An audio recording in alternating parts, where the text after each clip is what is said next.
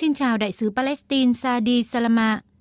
Ông là người có nhiều năm sống ở Việt Nam. Đại sứ có ấn tượng gì về những kỳ bầu cử Quốc hội và Hội đồng Nhân dân của Việt Nam mà ông từng được chứng kiến ạ? Là một người gắn bó với Việt Nam đã có nhiều năm, tôi cũng đã có nhiều trải nghiệm và tôi đã từng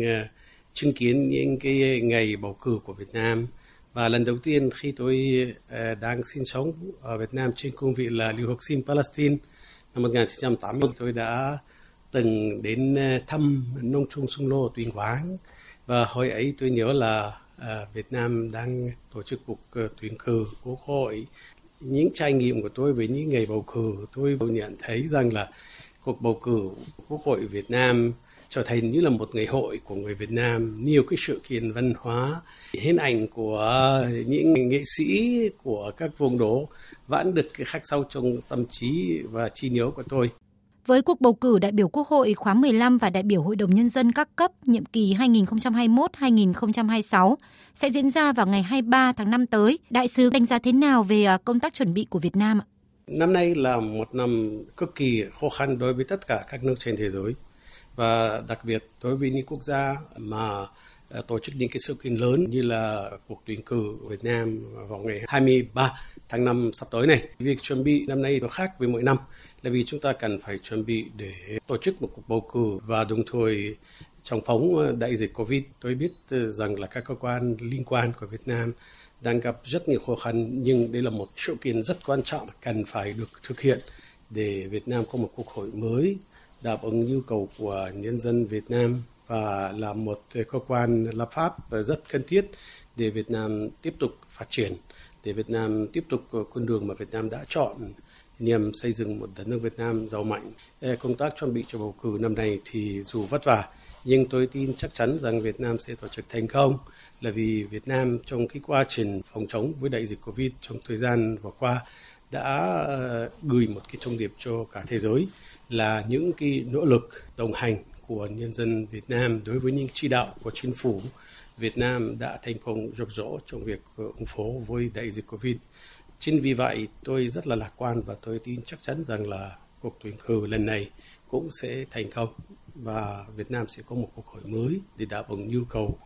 Một điều mà tôi rất là ấn tượng về người Việt Nam, trước đến nay tôi luôn luôn cũng quan tâm tìm hiểu về suy nghĩ, tư duy của người Việt Nam. Người Việt Nam có một nền nếp và luôn luôn có một kỷ cương, và người Việt Nam luôn luôn tuân thủ luật pháp. Điều đó thì khiến cho tất cả mọi người nước ngoài sinh sống ở Việt Nam rất là ngưỡng mộ vì sự tuân thủ luật pháp và nghe những cái chỉ đạo của các cơ quan có liên quan thì sẽ giúp cho cuộc bầu cử này thành công rực rỡ. Tất nhiên bầu cử thời Covid nó sẽ khác với bầu cử những thời bình thường. Nhưng theo sự hiểu biết của tôi, Việt Nam có những chỉ đạo cụ thể để tổ chức bầu cử thành công. Chẳng hạn như có những cái vùng mà đang bị bùng phát Covid, có thể họ sẽ có những cơ chế để đáp ứng nhu cầu là giãn cách và đồng thời thì không có đông người, thì có thể chỉ đạo để kéo dài thời gian bầu cử, thì không phải là tất cả nhất thiết là phải bầu cùng một lúc để hạn chế việc bùng phát của đại dịch Covid tại Việt Nam. Thưa Đại sứ Sadi Salama, Đoàn ngoại giao tại Việt Nam, đại diện các tổ chức quốc tế và cá nhân đại sứ đã nhận được những thông tin về cuộc bầu cử đại biểu Quốc hội khóa 15 và đại biểu Hội đồng Nhân dân các cấp nhiệm kỳ 2021-2026 sẽ diễn ra vào ngày 23 tháng 5 tới như thế nào ạ?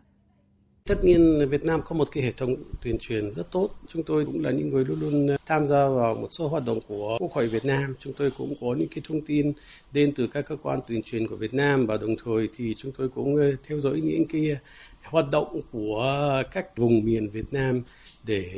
chuẩn bị cho cuộc bầu cử. Là một người luôn luôn theo dõi những cơ quan truyền thống của Việt Nam như là Đài Tiếng nói Việt Nam, Truyền hình Việt Nam và các cơ quan báo chí khác, thì tôi thấy cái số lượng thông tin về bầu cử rất là lớn. Điều đó để giúp cho nhân dân và khuyến khích nhân dân Việt Nam cũng tham gia, mặc dầu khó khăn vì Covid nhưng cần phải tham gia, cần phải thực hiện nghĩa vụ của mình đối với tổ quốc của mình, cần phải đi bỏ phiếu để có thể chọn đại biểu của mình,